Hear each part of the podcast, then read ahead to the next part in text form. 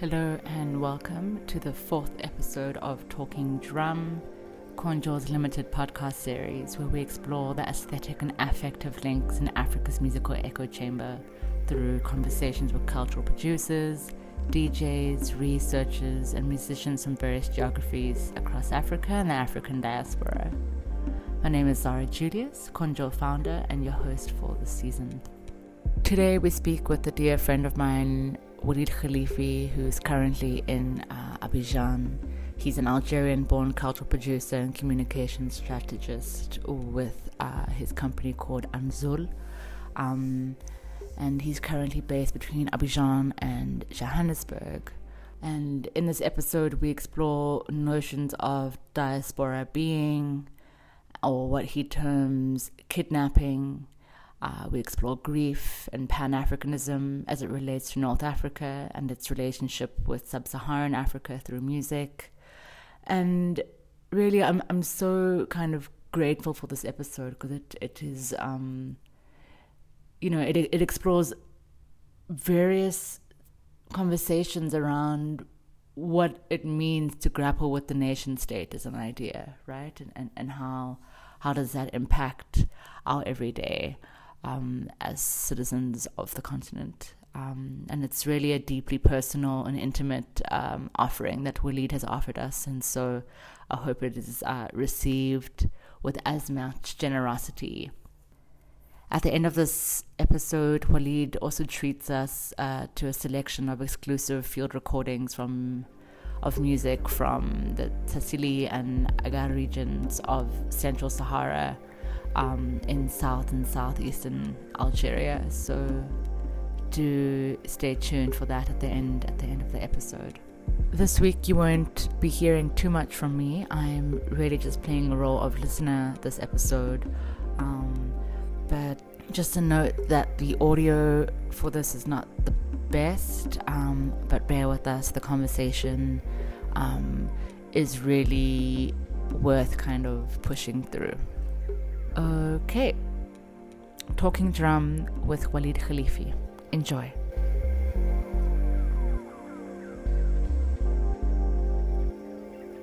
So, welcome to Talking Drum um, through Konjo. Um, I wonder if we can maybe start off with an introduction and you can kind of just introduce yourself and like let us know, you know, who is Walid and what it is that kind of occupies your time? Mm, so I'm an entrepreneur to make it kind of easy, and within that entrepreneurial spirit, I um, I'm a producer, a um, filmmaker, and um, an artistic director. I wear many hats and it's something to do with the fact that I'm um, North African born and raised and ended up um, living in the diaspora for over a decade. Um, then moved back mostly to West Africa, Ghana and Ivory Coast. This is where I'm based now. Um, with a little time in South Africa, in Joburg, which I miss very much. So what I do is I um, I run my own company in uh, the multimedia art and consultancy space. Yeah. Okay, great. I can, I can introduce myself in other ways if you want. What does that sound like? A different introduction of Walid. So, sure, we know who you are professionally. What is that? What are the other the other faces of, of you? Um, I'm someone who's obsessed about exploring the continent, and some people do translate that as what's wrong with this dude hopping from one place to another. Uh, so I was counting the other day that um, Nigeria was the 29th country where I spent solid time in the continent. So I'm um, in certain ways a uh, um, a Pan Africanist, if you want to put it this way. So I see it from an entrepreneurial creative economy perspective. So, I'm someone who has crossed this continent in various contexts and covered various um, scenes. I've done conflict photography all the way to urban and fashion um, photography. I've done documentary on climate change and displaced people, all the way to kind of celebratory festivals and happy moments. So I find my balance in, in, in stories that kind of break down my own path of having been brought up in a civil war and uh, having also experienced a lot of bright moments and a lot of joy and um, lightheartedness despite you know the quite messed up nature of Algeria in the 1990s and as I move around the continent and countries and spaces enduring various uh, enduring various moments of the cycle of these young nation states, I see bits and pieces of you know of my of my life, of my upbringing, of my um, pains, of my healing, of my ambitions. Okay. Um, yeah, interesting. I mean, there's a lot there. I think what I'm really excited about when speaking with you is, you know, we, we had we had a conversation prior around you know like what your interest would be you know in potentially contributing to this podcast series um, and you know what kind of music you know you would love to kind of bring forth as an offering for us right? And initially our conversation was very much around like you know, electronic music that's coming out of the Algerian diaspora and reggae music that's coming out of the Algerian diaspora. And then when it came around to you sending me tracks, you sent me like two gigs worth of music. And it seemed like the process of, of, of like, you know, collating that music and, and, and doing that digging sent you down a, almost a different path than it seemed like you were expecting to go down. I'm not sure if I'm reading this correctly. Um, and so I'd love to kind of hear what path that sent you down and, and, and, and how that deviated potentially from what it is you originally uh, thought. Yeah, I, th- I had thoughts initially to kind of uh, look into um, some of the remixes which are quite popular now. Um, uh, when I when I actually came around to listening to the music and sending it to you, I ended up, you know, going down memory lane and, and wanting to um, hear some of uh, some of these original tracks and what they meant to me at the time and kind of when I was listening to them and the correlation of the with the period I was uh, I was living at that particular time. So it was an exercise of um, really figuring out how how my m- musical ears are tightly linked to um, certain aspects of uh, nostalgia, certain aspects of uh, sustaining that fragile connectivity I have with uh, the land. And I mean, it was also a way for me to um, to tingle certain uh, sentiments because some of that music triggers uh, feelings of wanting to embrace a memory and I would sometimes avoid listening to a certain album, albums, certain songs just because of where they would take me emotionally. Mhm.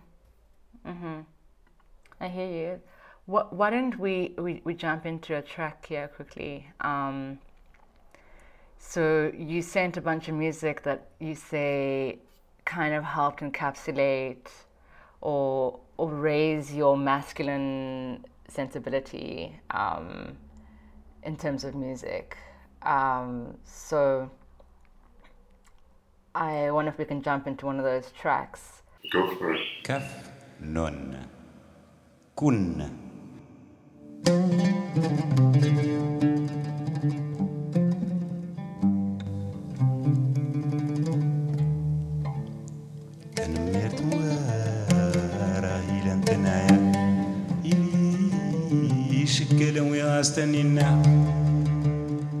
تنميرت وين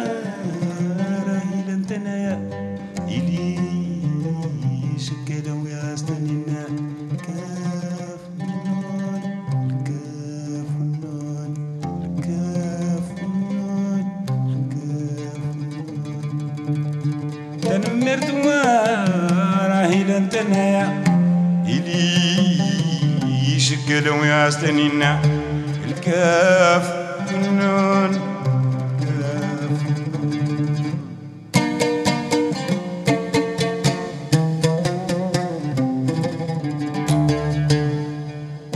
ساهت وتليت مرة وتي لمستنا وغيره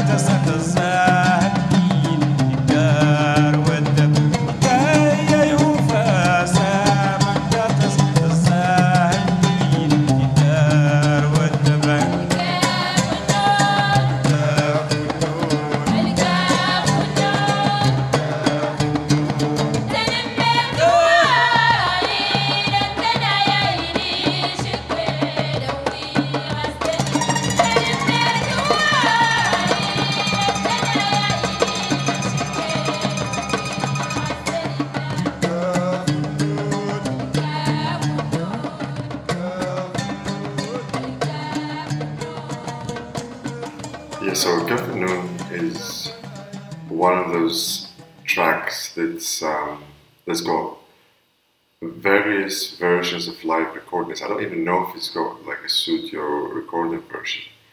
And the first time I listened to it was uh, a compilation of a live that Atman Bali did in Constantine, which is my hometown in northeast Algeria.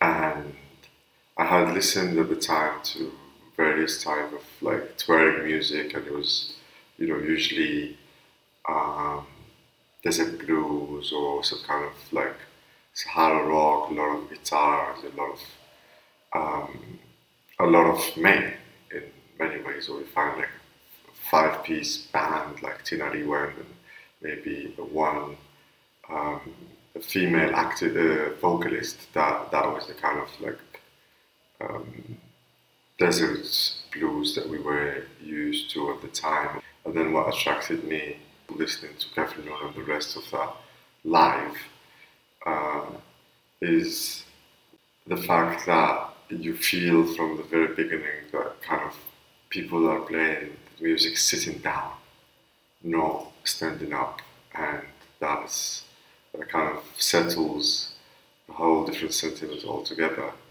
Mm-hmm. And um, and then listening to Bali, you, I mean, you, you want to realize is that yes, he's he's the lead on vocals and on on oud, like realizing that um, a southern musician uh, plays the oud, that it sounds very very different than a northern uh, musician from the Atlas or from the coast or uh, from the inland, and then all all that dialectic, all that um, back and forth that happens with his own mother uh, as the lead of uh, of his band and and involving his aunties and members of family and the backup vocals and also the the poetry, which a lot of I don't understand word by word because it's uh, um, I mean some of it is in Arabic, some of it in like Derja, know, uh, dialects, and some of it is in Tamashek, the, um, the Amazigh language in the south of Algeria and elsewhere in the Sahel. So that specific song opened my mind to a whole new world and made me want to visit the side of southern Algeria that I didn't know, which is Djanet and the district of Illizi by the border of Niger. And also I was curious because a lot of um, southern musicians in Algeria, like the, the names of the songs would not be at all in Arabic. And Kef and Noon are just two letters.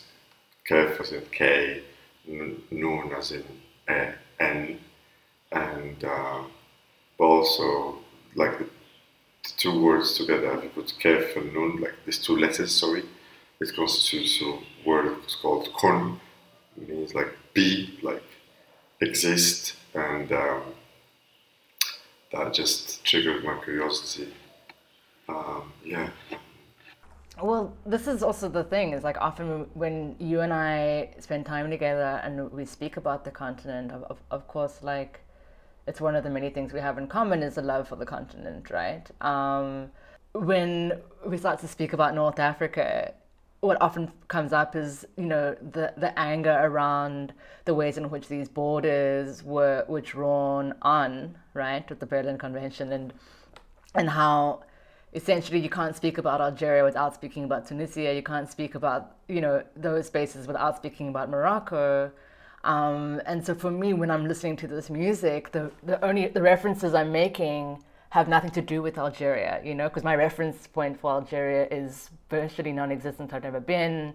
I know maybe like four people from Algeria, and that's pretty much it, right? Um, and so for me, when I'm listening to this music and I'm hearing the oud, I'm thinking obviously of probably one of the most well known oud players globally, like Dhafer Youssef. Um, and then I'm also making these connections, like you say, with particular types of, of Tuareg music um, from like Niger or from northern Mali, you know, um, and yeah, I wonder if you can maybe like shed some light on, on the ways in which music and obviously music is, is one thing, but music is also ritual, music is also life making, right? It's not just music. Um, But the ways in which there's a there's a really clear kind of fluidity between you know amongst the region of uh, culture, but also and, and, music more specifically in terms of you know aesthetic styles and also the ways in which music is, is maybe utilized within that region. I think there are two things that mm, music does in post colonial spaces resistance to the legacy of that um, uh, process, and then uh, adaptation to the notion of the state. Um, so the resistance around music in North Africa in general is uh, is something you see, especially in Rai music between Algeria and Morocco, how these two um, nations, I mean, both are like 60 years old, each claim kind of um, older roots through, you know, kingdoms and uh, the rest of it. But uh, at the end of the day, those borders uh, remain a, a f- a fabrication, a, a, a non-welcome mutation that has divided um, families and loved ones across the border. Uh, and despite the rising nationalism, despite the fact that people were pumped and fed uh, almost fascist sentiments with flag and state symbols fabricated overnight to keep those large spaces together, Rai music was the thread that kept the love between Algerians and Moroccans, for example. There is absolutely nothing that can shake that. If you come to, you know, um, musicians like Cheb Hasni, for example, you, you can divide Algerians and Moroccans on so many levels. The conflict of Western Sahara, you can divide them on, you know, who's responsible for the trade of psychotropes. You can, um, you can just there's there are infinite ways of how um, North Africans uh, belonging to various states can fight or hate or one another. Uh, but music comes in and soothes all those spaces, and I've experienced it under my own skin. So that's that's a kind of uh, silent aesthetic resistance to the post-colonial process, and there is a constant revisionism of the notion of borders when it comes to music. People are uh, taken to spaces of of sentiment, of beauty, of um, of basically escaping the the the short-term legacy, and it plunges them back into a, much bigger meaning, and they end up feeling connected. Then, the same way, if you visit the music of the South or uh, Atman Bali again, you see you see the resistance and how that Tuareg music is still very much linked to the Azawad spaces, northern, northern Mali and uh, northern Niger, Tuareg communities in Libya just across the border, uh, all the way to Mauritania, southern Morocco, um, all the way actually to northern Nigeria, northeast Burkina Faso.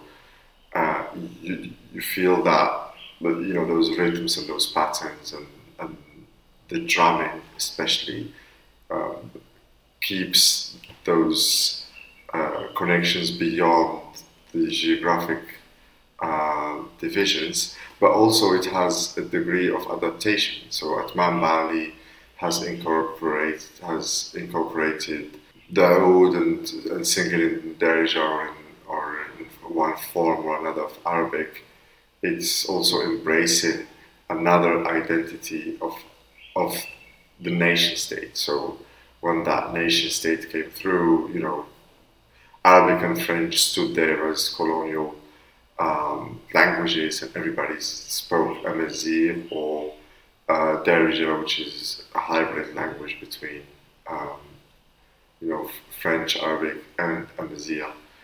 And with with music, you feel a sense of um, social building in the sense that if you're a Tuareg musician or if you're a, an musician from uh, the north, which is the case for uh, for Horia, uh, we will listen to her in a bit. They kind of heal um, those sudden fractures because when people are told suddenly in the early 60s, this is who you are, this is the name of your country, these are the boundaries of your of your feeling, of your belonging, of your you know sentiments, then this creates a, a fracture, it creates um, a wound in a way. So people, musicians choosing to express themselves in various languages, using various dialects, and, and, and, and even bringing in sound and instruments from other parts of uh, Algeria, like Atman Bali has done or Horia has done. It settles the people in uh, and makes them feel more um, more at ease uh, with the imposition of the nation state. Mm. So there are two ways. Yes, it connects, and there is a resistance of the colonial process, but there is also something that goes in parallel with um, with the often problematic process of nation building and nationalism. And uh, but yeah, adaptation and resistance. This is how I see it. Mm, hmm Yeah, that, that, that last part is, is, is, is almost crucial, I think. Um, because often we like to think about, um, and, and this has come up in, in a lot of conversations. In fact, you know, often we like to think about music as being, especially on the African continent, we like to think of like music and resistance being hand in hand, right? But what are the ways in which music actually reinforces particular types of you, know, systems or organizational structures, like you say, like the nation state, which I think often is pretty much overlooked. But with that said, I mean, so you kind of drew my attention to uh, the Pan African Cultural Festival that was held in, in Algeria in 1969, mm.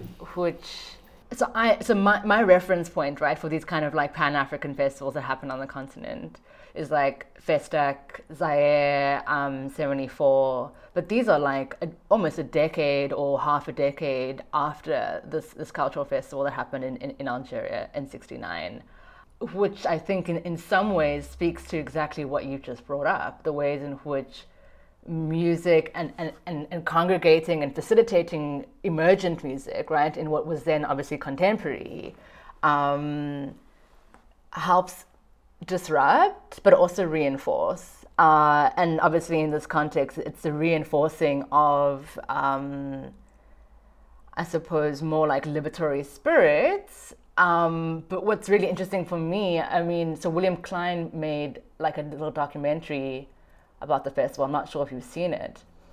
But what's what's fully radical for me is being able to see like all these different like musical traditions and, and, and cultures from across the continent performing in the streets, but for other Africans.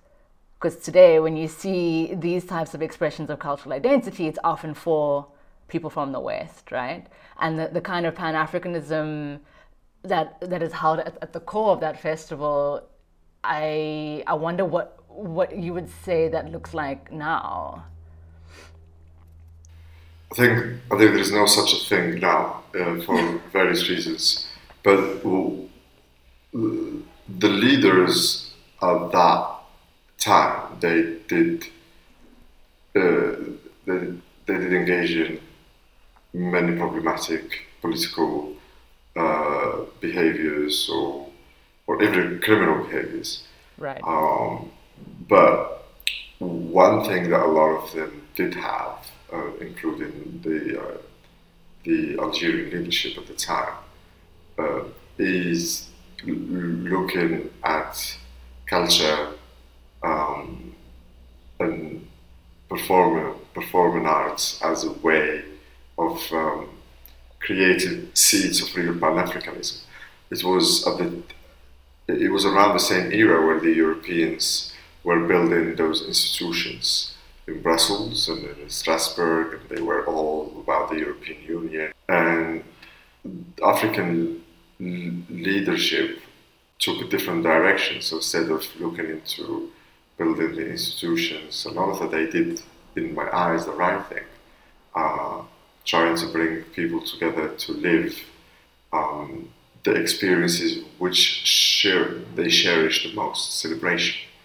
Um, and there was a genuine desire uh, to to have people mingle um, through music, theatre, literature, um, visual arts, discovering basically the where the legacies of uh, the ancestral legacies intersect from you know from Algiers all the way to Cape Town, from uh, Cairo to Rabat, from Dakar to Mogadishu.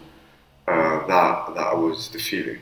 Of course, it was all um, submerged by the process of Cold War, and that I think what also has influenced a lot of um, cultures across the continent because people um, it, it, people have had to adhere uh, to another form of um, ideology which represented like economic survival, be it you know aligning with the Soviet bloc or with with the Westerners, uh, and Pan Africanism took a kind of took a hit and was in the background, so it was not it was not like the reference ideology anymore, um, because those those leaders at the time have had to take a uh, different. Uh, they've had to prioritize the economic survival of their own regime, and and that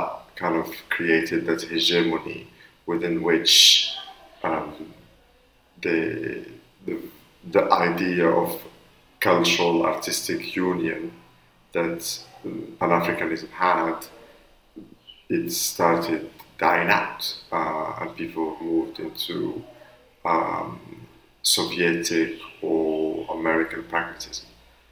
So, yeah, but it doesn't mean I think I think the seeds of all these things are there.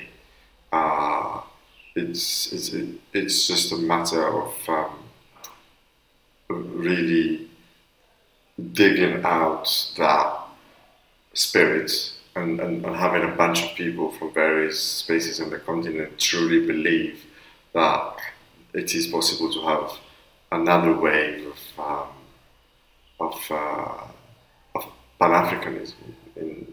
I mean, our our union in the continent can only be um, can only be cultural and artistic, and it can only be heartfelt.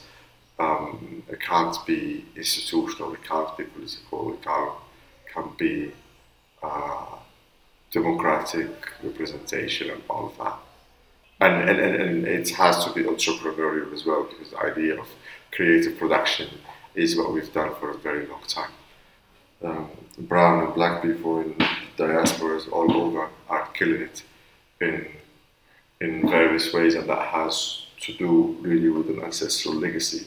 It's not only just reaction of the Algerian diaspora in France or the Nigerian one in the UK or whatever.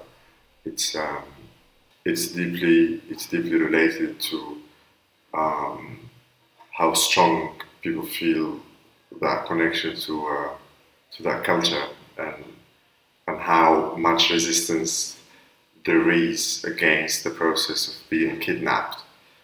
Because a lot of us in the diaspora in those spaces, I have spent half of my life in the diaspora, and I do feel that the process of migration, having to go and uh, whatever, study, spend time, navigate, like you're forced, you're whipped to go there because it's kind of for uh, some of us who grew up and didn't have any of that privilege, you're forced to to go into the kidnapping experience. This is at least how it feel, how it felt, and how it still feels in Hinderside.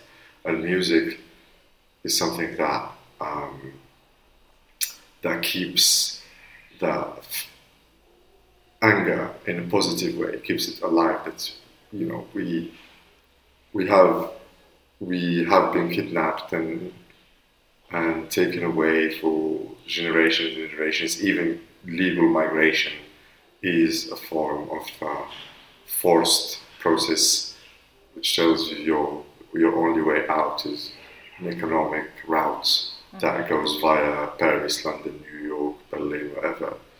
Um, I know that I'm going like all over the place with um, with answering that question, but uh, yeah, after that one um, Pan African edition of 1969 in Algiers, I think uh, such a thing is not going to happen in the same form anytime soon, but other things are brewing in various spaces from a creative production and entrepreneurial aspects. Uh, and people just need to keep on believing that it is an ideology tied to the heart and tied to our collective dignity. So there's no uh, there's no other way apart from actually believing in it. So yeah. Yeah. No, I, I totally hear you. I mean, it's interesting hearing you speak. Um, I, I think it's like in some ways I see like such a um, like a clear like optimism in, in, in what you're saying, but it's masked in like the cynical kind of like feeling around around like Yeah. where where we are, right? And and it's almost like in order for the in order for the optimism to kind of like survive, you kind of have to like dabble in like almost grotesque amounts of like uh, cynicism, right? Because it's like those two things almost like co-implicate each other in, in some type of way when it comes to thinking through any kind of, uh, I suppose, for lack of a better term, like Pan-African promise. Yeah. Yeah, I mean, it- one needs to be sober. Um, I mean, when we, you know, we listen to music when we are sober, we listen to music when we are uh, high and dreamy and stoned or having a little liquor inside of us. That's not my case, but um, the idea is that one ought to, to do both. Well, so so you mentioned Rai as like an example of of, of, the, of a kind of uh, sharing and reinforcing across across North Africa. Do you want to choose a track? You did mention Cheb Hasni, but Um, I mean, Cheb Hasni is someone who who resisted, and he was widely applauded for this before his assassination, and even uh, respected for the stances he took. Cheb Hasni is someone that remained really deeply entrenched into what it means to to express yourself sentimentally as especially as a North African male, and I think he responded a lot to that kind of um, or, or to that oppressed feminine side of the North African male.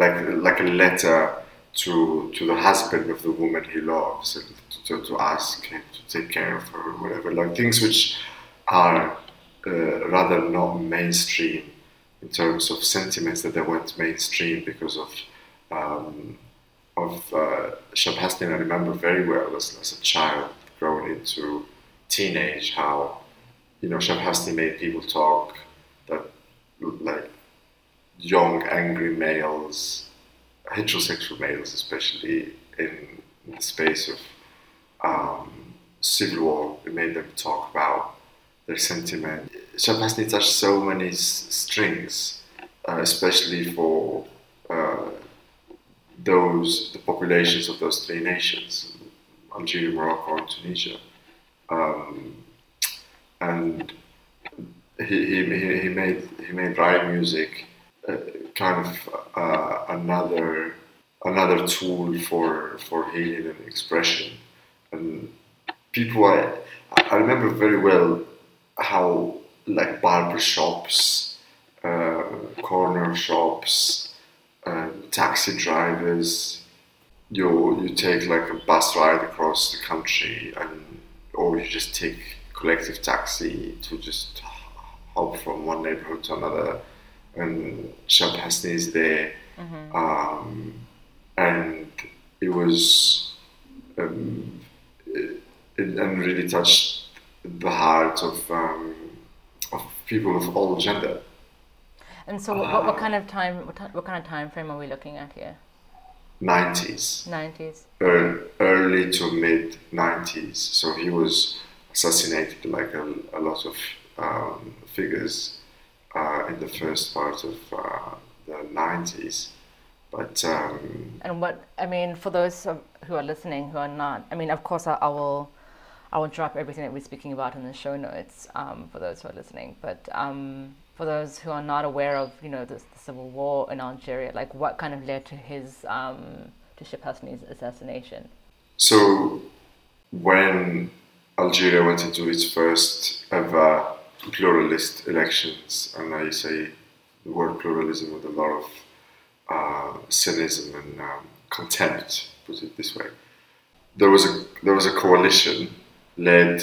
Um, bigger part of the coalition was uh, a, a populist party that um, had uh, um, political Islam as the backbone of its preaching, and then uh, the smaller part of the coalition was a kind of progressive, socialist left uh, party that had like the intellectuals and the academics and some of the artists behind it, and they were meant to.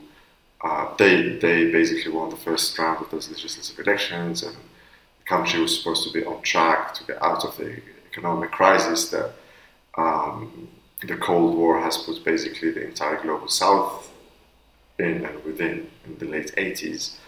And the military, backed by France uh, and backed by the, the silence and the oil contracting at the back of the silence by major Western nations, that that resulted into um, people being really frustrated and angry around the cancellation of those elections, and they reacted in various ways.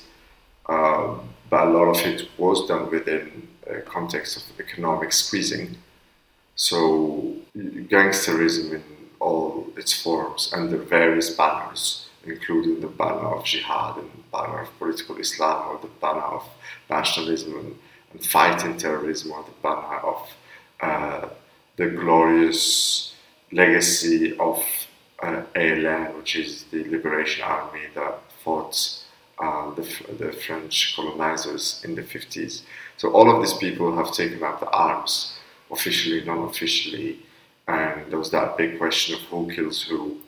Um, but clearly, anybody who had uh, who had potential, um, like Cheb Hasni, who had who had a voice, some anybody who who kind of reached out to the masses with a message that that has life in it, but especially celebrated aesthetics of life, love, uh, dreaming, ambition, cohesion, uh, people who question the, the, the colonial um, legacy of Arabization, not of um, Arabic or the, uh, the Arab culture, because it is inevitably part of who we are. Arabic as a language, and Arab, the certain aspects of the Arab culture, and, and that is part of who we are in Algeria as much as it's part of how people are in today's Senegal, in today's Mali, in today's Somalia, in today's Kenya,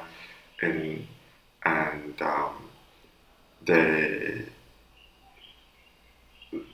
those individuals like Cheb Hasni who represented a counter thesis, a thread, um, were uh, were taken out of the way, and that would be justified because uh, you are threatening, you know, the sovereignty of the state. You are threatening the the kind of stability of an entire nation because you're, you know, you're you're questioning the core of uh, who we are and uh, the rest of it. So that that's what caused um, those bullets who hit Cheb Hasni and many other people in the country at the time, and and made the music even more necessary and even more meaningful. Uh, and from music of love, it's become a music of grief, right? Music becoming became a music of grief for those who stayed in Algeria listening to it and kind of um, having, you know, wa- watery eyes about what the country and the society could have been had Cheb Hasni and many others um, uh, had had they uh, had the chance to pursue the ambition of the country they wanted to live in. And for those who left or had to leave because of the same process, the same music became a, a grief for nostalgia, grief for the process of kidnapping, grief for the fact that they they felt they could not love each other home and they had to love each other in in um, in Paris or some kind of like French boring town or village or wherever they ended up living. Um, and it's hugely traumatizing.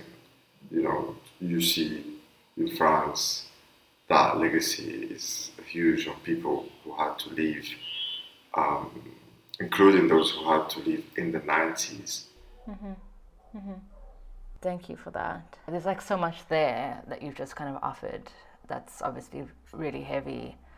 So what, what, why, don't, why don't we do a thing where we um, we play Cheb Mami's trap, the kind of foil of the two kind of um, Rai um, expressions, yeah? اني مهني ما غليبي ما نطير بويا نانيش عليك ويا الحمى تديك أو يا ضراري مانيش عليك ويا الحمى تديك تدي راجلك وتخليك إيماني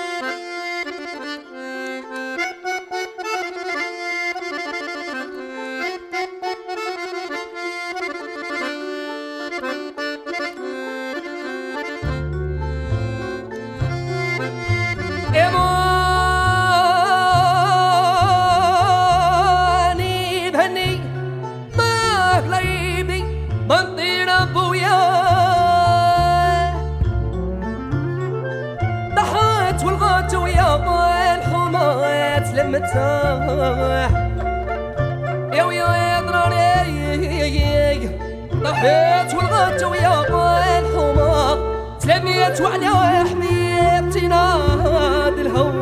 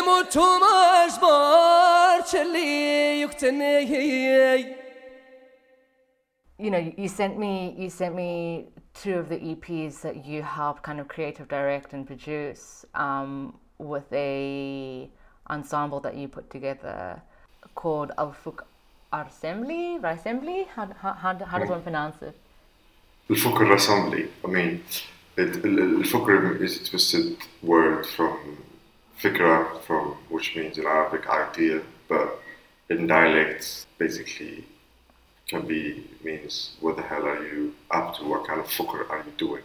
Um, yeah and the, I think the project came about and is in a very personal capacity because it started building up 10, 11 years into the process of being kidnapped as a migrant into the UK and the US, and the process of gradually going back. So, going back into to Algeria and, and meeting people and, and daring to trust into my own people and daring that we can, you know, create together things which are um, uh, beautiful and meaningful and uh, to all of us, that that that is, that was something that is deeply personal to me. So it happened uh, at the back of that encounter with uh, with Amin Amin Lashidi, who's uh, a vocalist and um, multi instrumental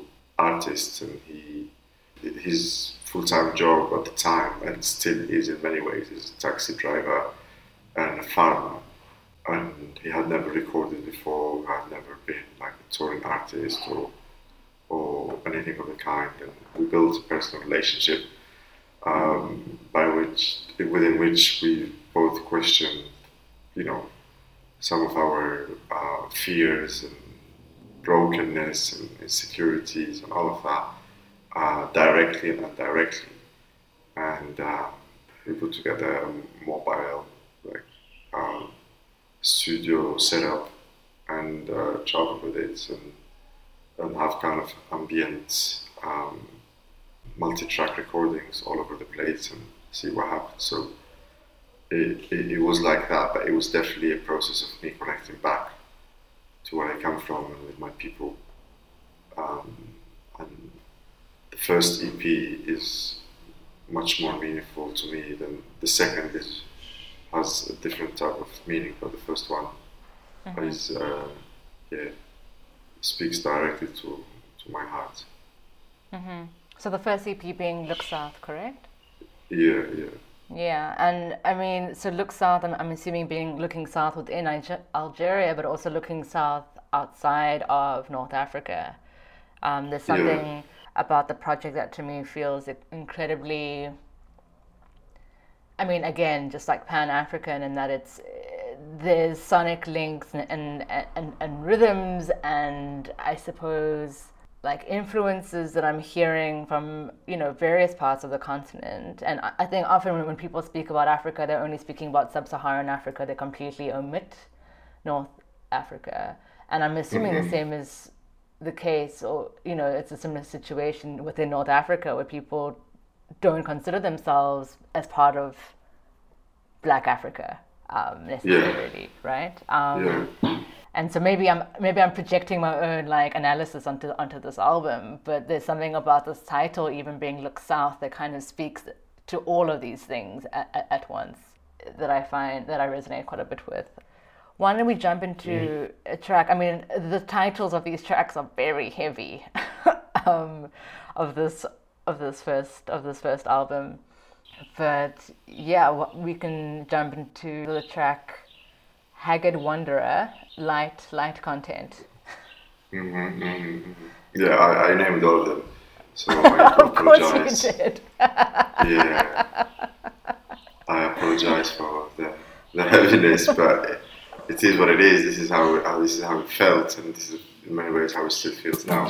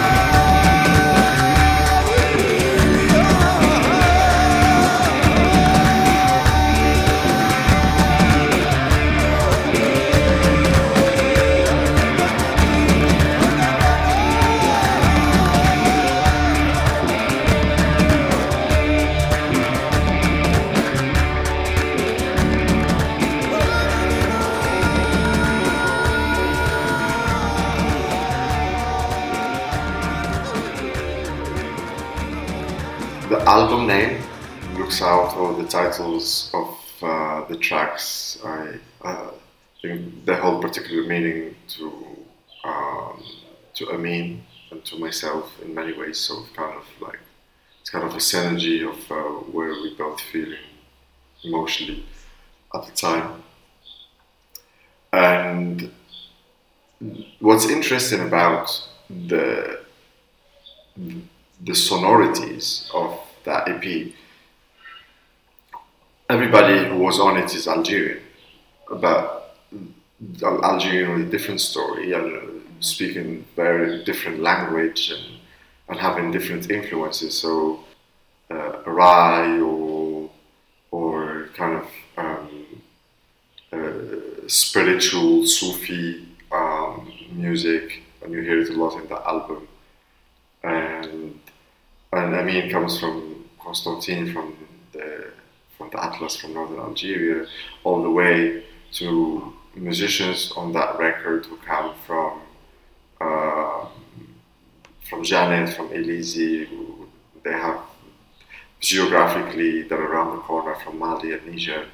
Uh, some of the musicians who record who are who are on the record uh, have Hausa origins, so that immediate link takes them all the way down to Nigeria.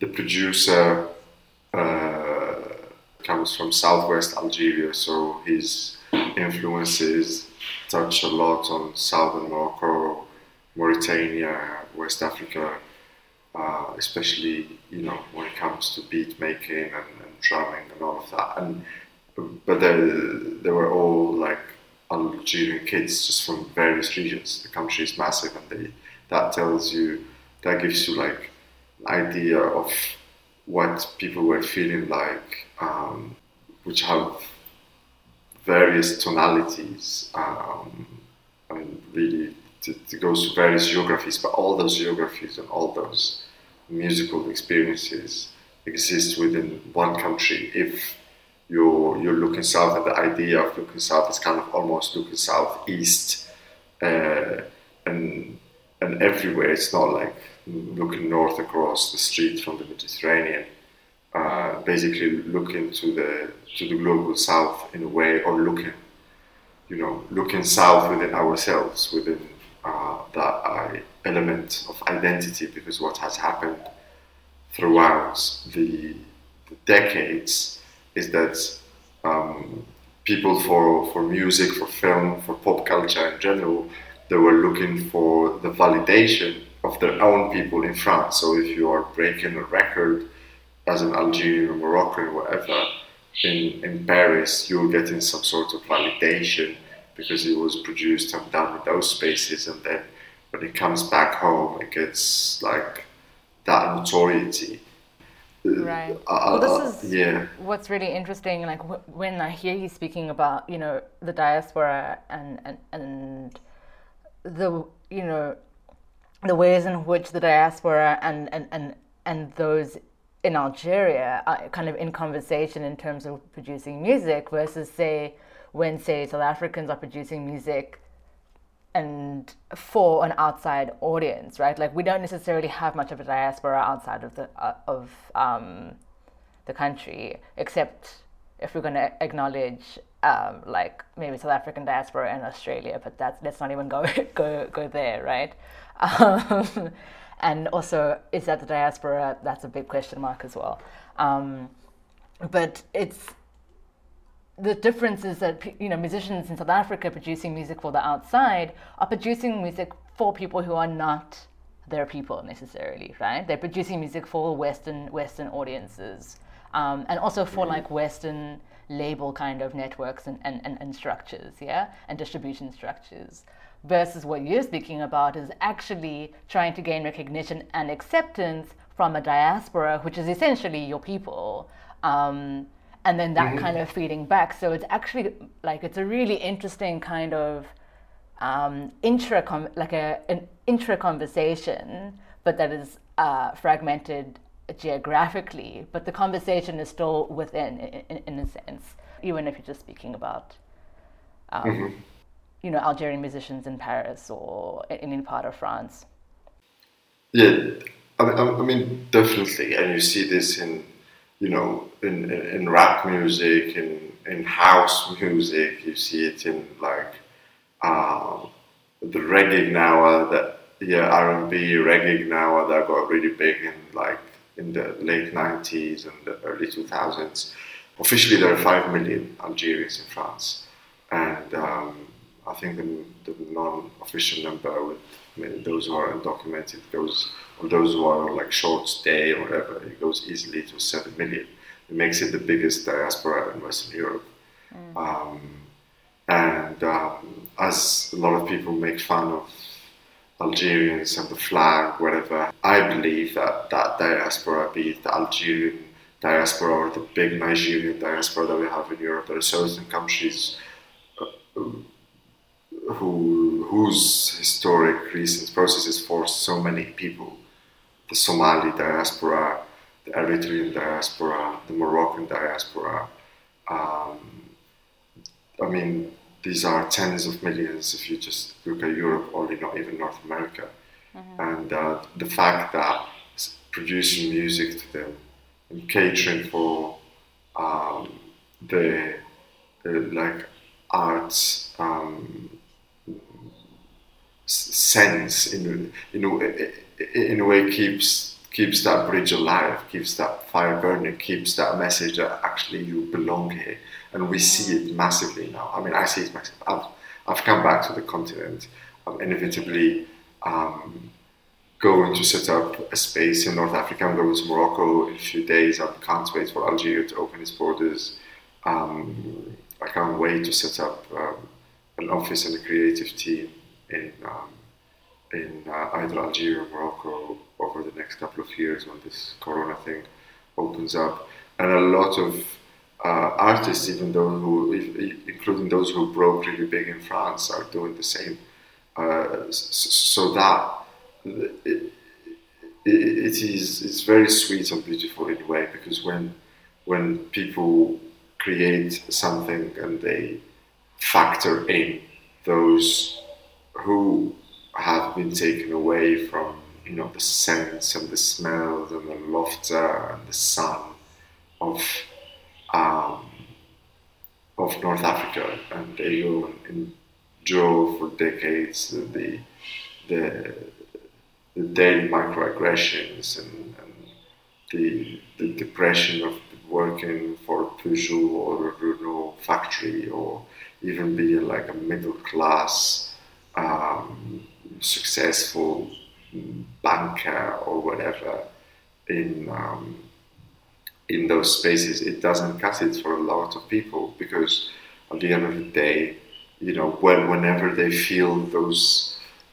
massive like surges of sentiments it's the Algerian the Moroccan whatever flag that comes out and and that celebratory celebratory music that comes out and and uh, you know there's a lot of teasing. We, we say oh like the, these people are like more Algerians than the Algerians. So uh, and I, I, I felt it. And and I'm and I'm proud that you know the North African spaces which are often described that people are so uh, nervous and so hot-blooded and yes they are people tend to be very traumatized and kind of they vomited onto people and it's very true.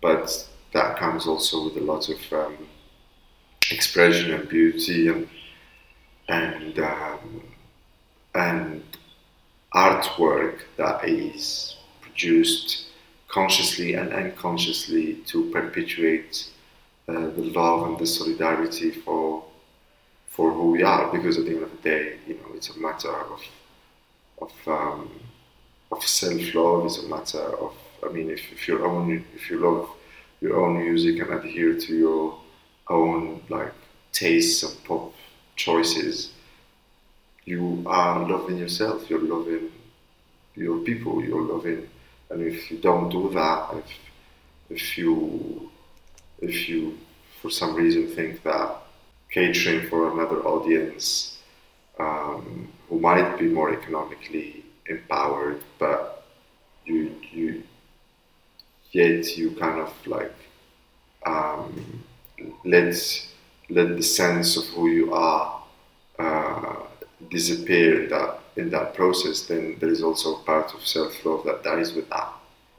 Um, and this is inevitably what happens to uh, a lot of artists and a lot of us, and it's part of the resistance. But at the end of the day, Algerian music, given the you know the quiet, troubled history of uh, the country, is a very fine thread. Like this is what keeps a lot of us um,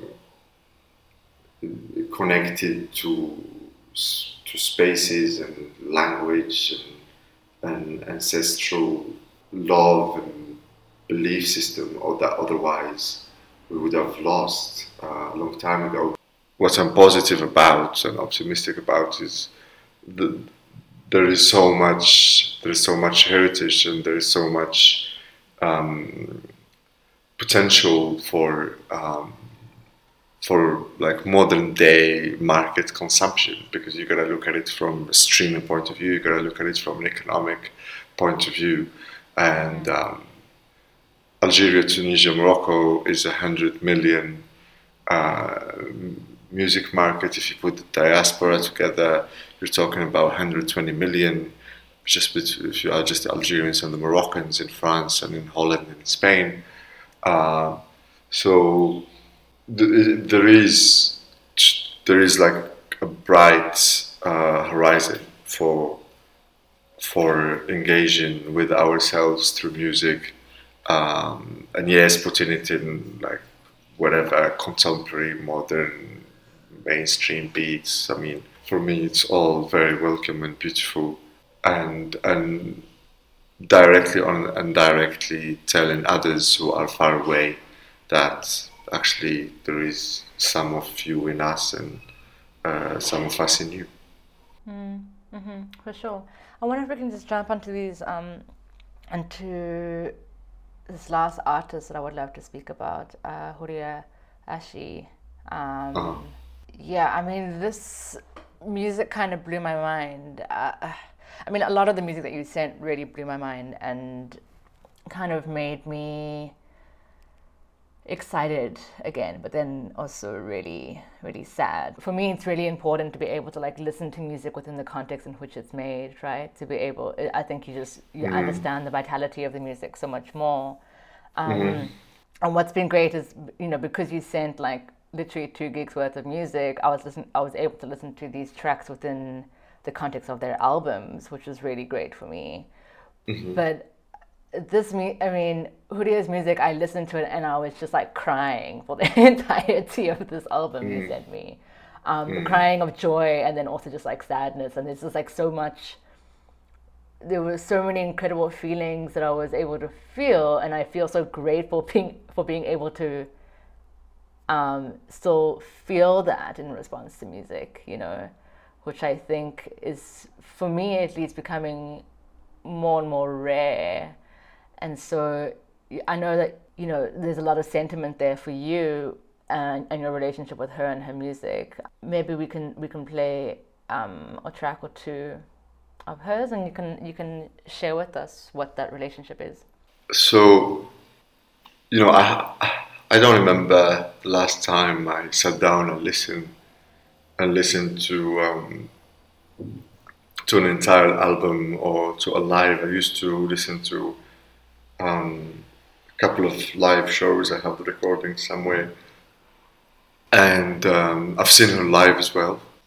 You know, the thing about Houria um, is those various dimensions of who she is as a person, and I think it all comes out in in, in her music.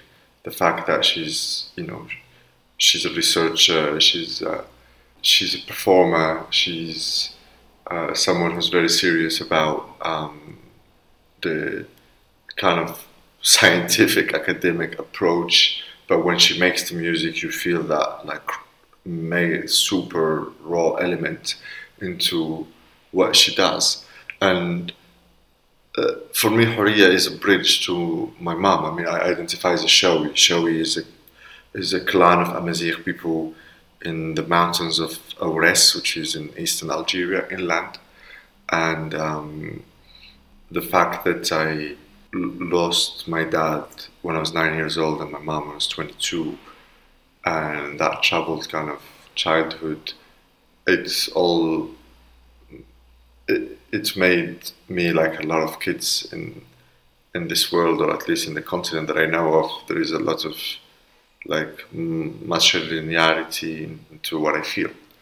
Um, so um, coming from the same space where my mom was born and raised, recognizing her accent into my auntie's accent, so my uncle's way of like speaking and expressing themselves, and and that language, that heritage, that I recognize the sonority, but I don't have the full access to the language just because it skipped my generation for due to the identity conflict and the civil war in in Algeria. So it's, I mean, it it it it, it, uh, it, it does wake and awaken sweet thoughts towards um, my mom, my my grandmother, um, whom I feared just because I didn't know why um, someone would have like all those tattoos on, on their face and not able to speak like the dialect that I was speaking in a big city.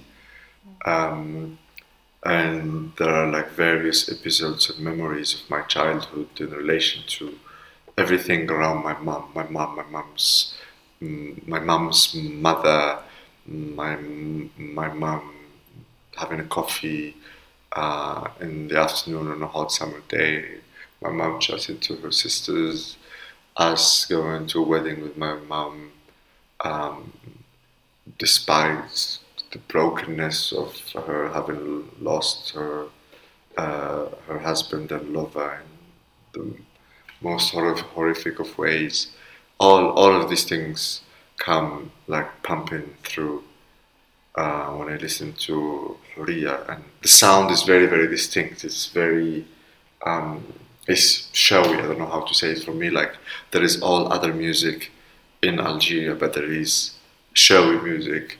It's who I am. It's who my mother is. I fully, um, um, like my seeds clearly are uh, felt through my mother more than anything else the heritage. I feel grateful when I listen to Houria. I feel grateful to the fact that only a couple of days ago, completely unrelated to this conversation, I was talking to um, uh, someone from my hometown who does not have a Chaoui background, and and I was saying like I before before I'm 40, I want to definitely book time and go back home in that part of East Algeria where I come from and my mother comes from, and I want I want to learn Chaoui Like I I speak like five colonial languages. I don't I don't speak my mother my grandmother's tongue, and mm. and I want to be able to access. I've read a lot around um, uh, the research that Houria does with her texts and how how she interprets how she does the interpretation musically and and um, for me the albums and the lives and all that material that she gathered is um, is medicinal. It's uh, it's needed for me and and hundreds of thousands of Chaoui kids and tens of millions of North Africans to be able to refer to and and also have you know have such a strong, well-educated, uh, well-spoken, you know, um, and also um, amazing performer on stage. That uh, and that's like the Chaoui woman. That's in you know. Uh, my mom was in the space of like literature and activism, and that I also seen her in her own stage as that big, strong performer um, that always outperformed men, including my own father. So, um, yeah, this is like one of the feelings that uh, well, some of the feelings that come rushing through my mind and my heart when Yeah. I talk or listen to Houria's music.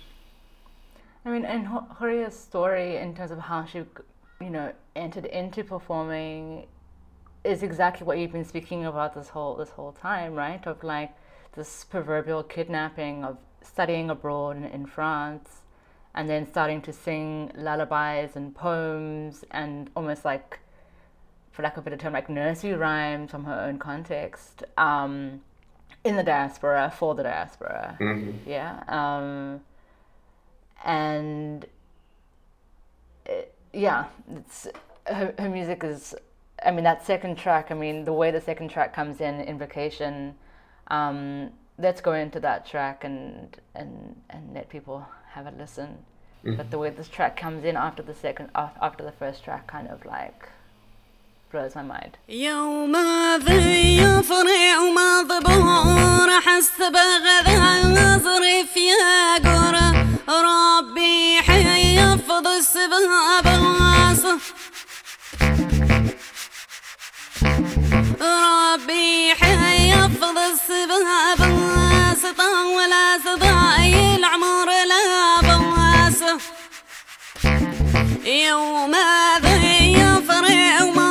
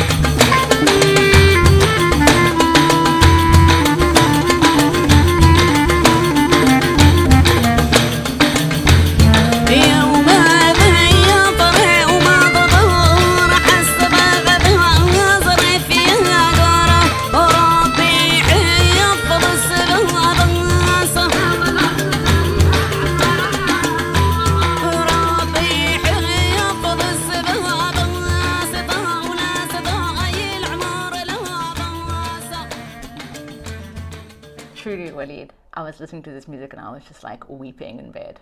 I was just That's like, good. That's good. That's like good. tears were just like coming down and I was like, what even am I listening to? This is so this is too much. Yeah. I'm glad I'm not the only one. So. yeah. I'm gonna ask you one last quick thing just around those field recordings. I don't know if you might don't mind just giving a really quick introduction of what those field recordings are and how you gained access to them. to, to put those field recordings in context, um, when I was living in London, flying from London to Algiers, I realized it was shorter uh, than domestic flights uh, within Algeria, from Algiers to Tamanrasset. Like you fly, you fly from Algiers to London in two hours twenty minutes. You fly from Algiers to Tamanrasset, like it's almost three hours. I mean, yes, we, we know that Algeria is like Africa's biggest country uh, in terms of area, but when you actually go through the spaces, or like I've traveled up and down the country from the coast all the way to the border of Mali or Niger by by bus, by car, flying, um, and you you realize that there is so there is so much out there that's not um, there are so many processes, ancestral processes, which um, which the majority of the population concentrated in the north don't engage with, and they just there is like a bit of a fear of the space or, or not understanding the meaningfulness of of the southern space. So um, me spending time in the south and, and having access to some of these recordings basically a, um, it, it was part of the journey of exploring the heart of my own identity and the fringes of my identity and and where I share that North Africanity or where I share that Algerianity, uh, where I share that um, uh, Saharan type of identity because it's a very strong part of who we are, uh, especially when it comes to music, Sufism, and and uh, and, uh, and trance, Gnawa music, and all of that. So uh, I, I discovered spending time in in the south that there are so many occasions around the year and around the calendar where uh, people, especially um, uh, women between the age of like 16, 17, all the way to uh, 80, 90 years old, where they uh, have a they have certain dates, so many celebrations that we do not know of uh, outside of the classic, you know, weddings and Eid and Ramadan and all of it, where the there is a performance, there is a story, there is uh, there is a an an element of themselves reminding themselves why they are there, who they are, uh, what it means to be in um, in in a in a geographic space that is called the Sahara, that is altering, that is changing, that is going through even more borders and scrutiny, that is going through conflict, that what it means for them to navigate survival. Uh, and that happens through those sit down sessions, led uh, a lot of them by women. Uh, even if sometimes the vocalist can be a man, but it's never really about them. It's a, it's, it's the vision, the production, the concept. In all in all, is a um, is a women-led um, idea, and yeah, some of these places are like cities where you can fly to in southern Algeria. Uh, some of them are like far-flung places where you have to drive for like a day or two or even longer.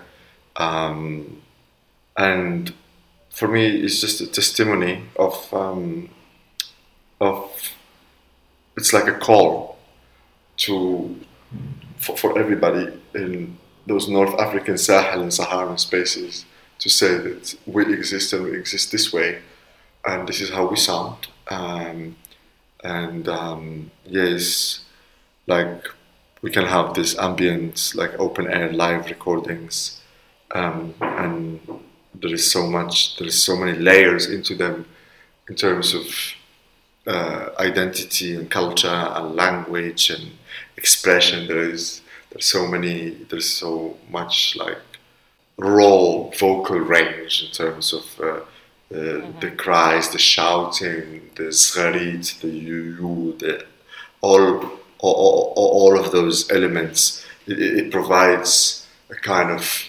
space where people come and vociferate their feeling because you can be sitting there and you can just like, you know, you can shout, you can, and people will follow you. They will follow your pain. They will follow your, um, they will follow your uh, anxious type of like gut felt, um, uh, uh, whatever, uh, whatever you're feeling.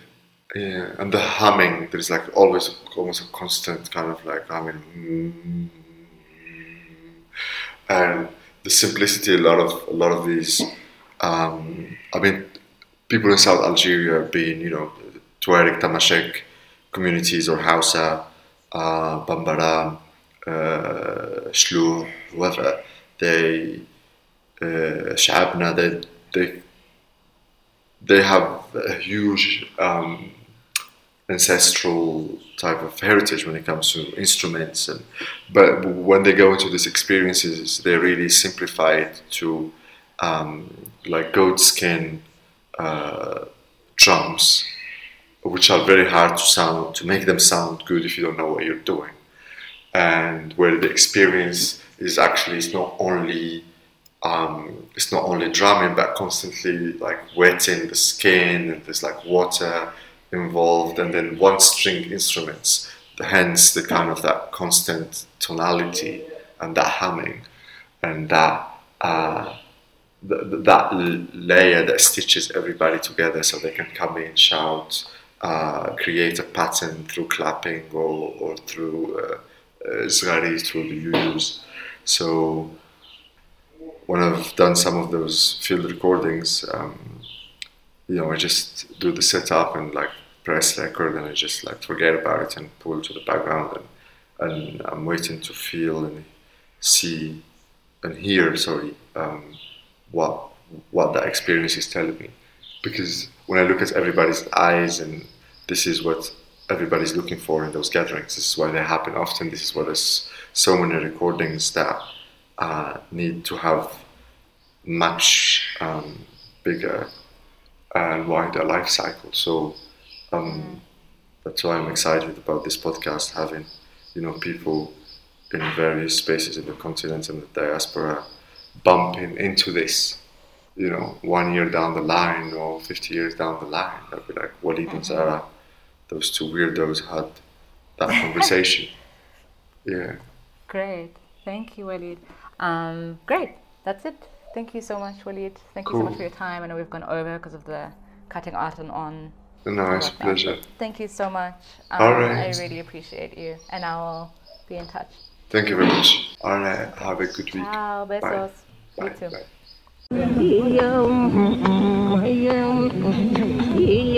Yeah.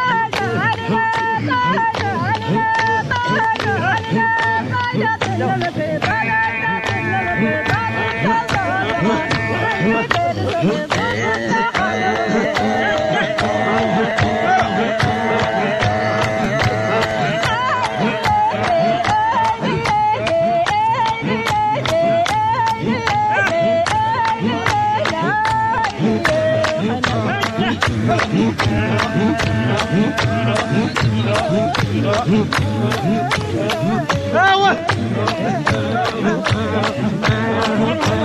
you.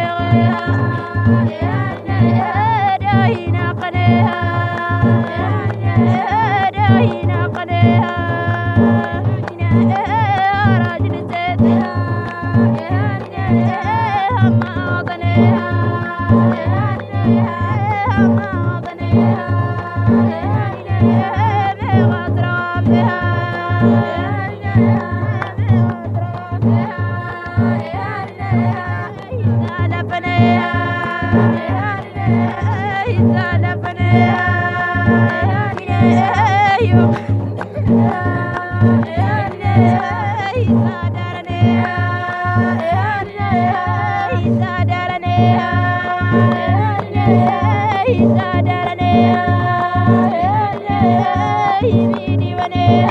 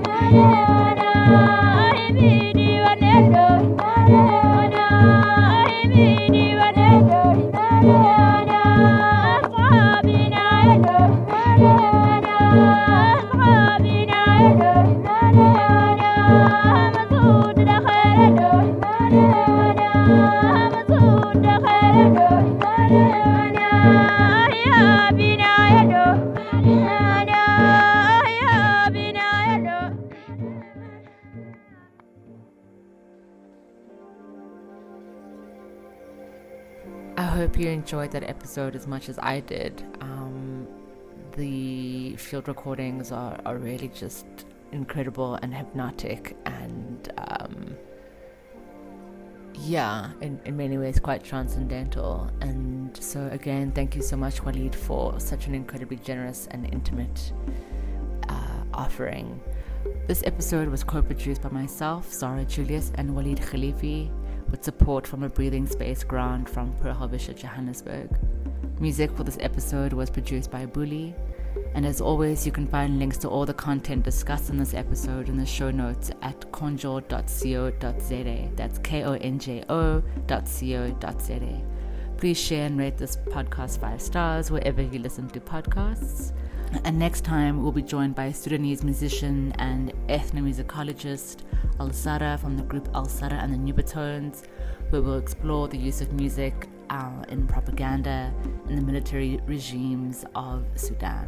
Until then, stay safe.